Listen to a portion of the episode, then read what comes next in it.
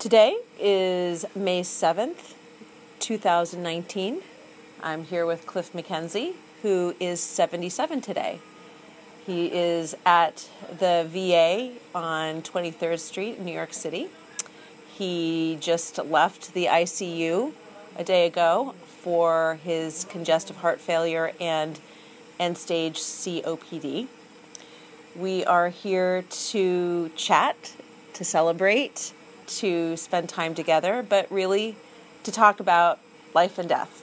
And I want to just turn things over to the wise words of my wonderful father um, to tell us a, a little bit about those wisdoms that he has about life and death.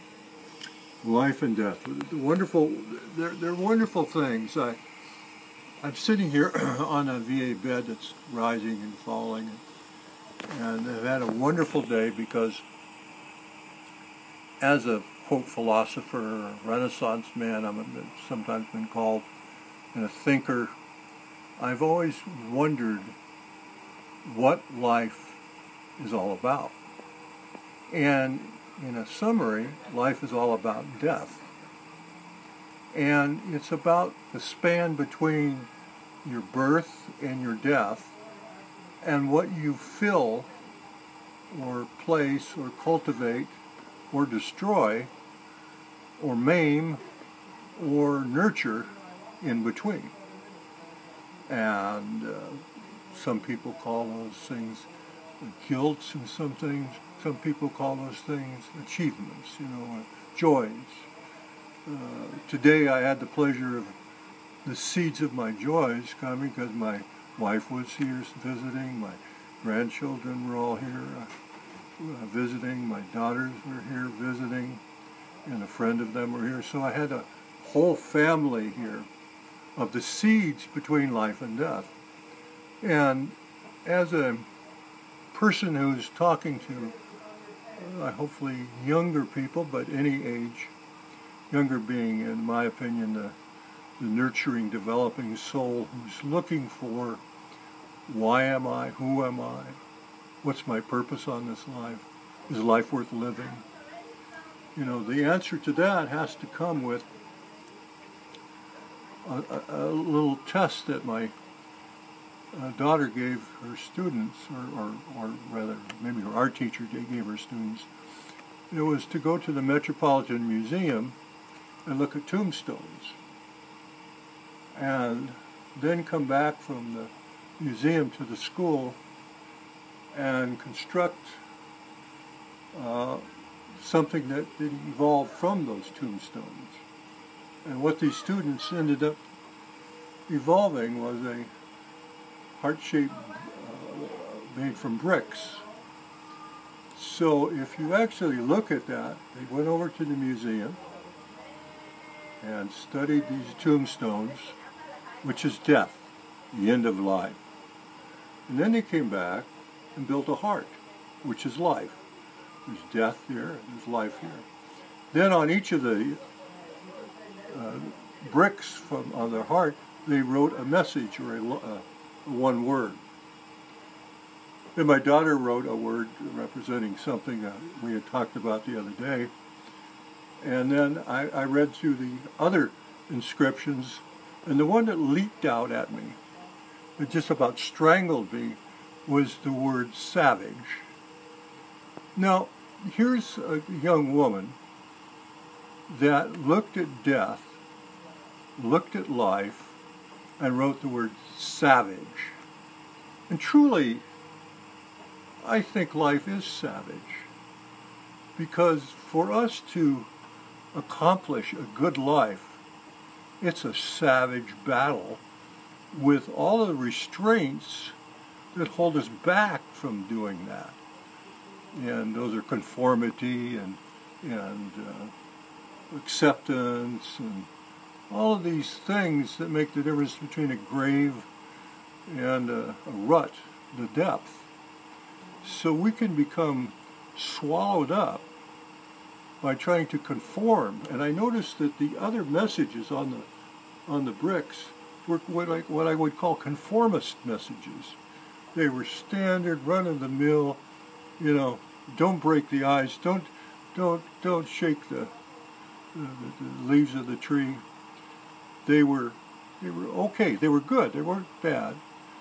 But this person had written savage, savage. And I'm a writer, of course, and of course something like that just said to me, wow, savage. I love that. And, you know, life and death is, here I'm sitting on the cusp of my, of my, of my death. I, I uh, have spent uh, the last week here, the last few days rather, concerned with my death because I keep having these attacks and these attacks are going to, you know, kill me, you know, I, I, congestive heart failure. So I, I'm looking at death. And I'm trying to prepare for it in the most positive way I know how.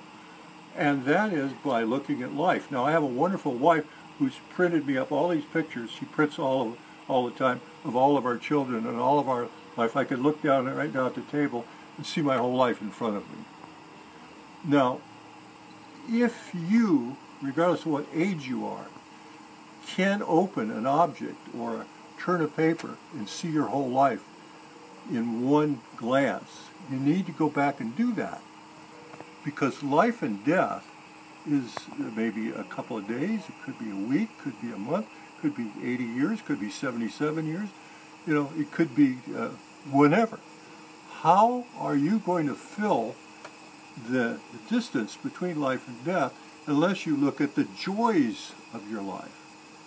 So, you know, if you have children, the one, my, my whole thing, if you, if you have children, they're the joy of your life. If you do things that are good for other people, that's the joy of your life. The joy of your life is planting seeds for the future that helps people, not necessarily taking any claim for it. No, no, no, oh, I did this and I did that. It's the quiet part of your soul that reaches out and does something for somebody. And, you know, I, I, I ask myself, you know, I was a Marine, I killed people, and uh, I've done bad things, and I've uh, uh, done, uh, quote, sins. But do I dwell on those? Do I go back? No. See, how many good things have I done today? What, what good thing am I going to do today? Because as a human being, our gaps are filled with pluses and minuses. And what we need to do, if we're realistic, is to stop and say, what next best thing can I do for others? If I've done something good for others, I've done something good for myself. I've filled the gap between life and death. As I sit on the edge of my grave and look down, I see the word savage.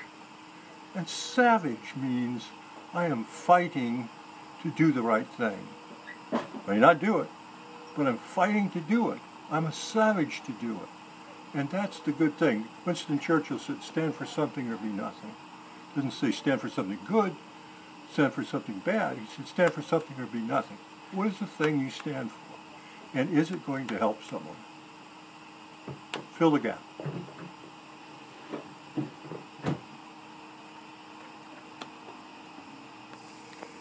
Thank you, Dad. Life and death.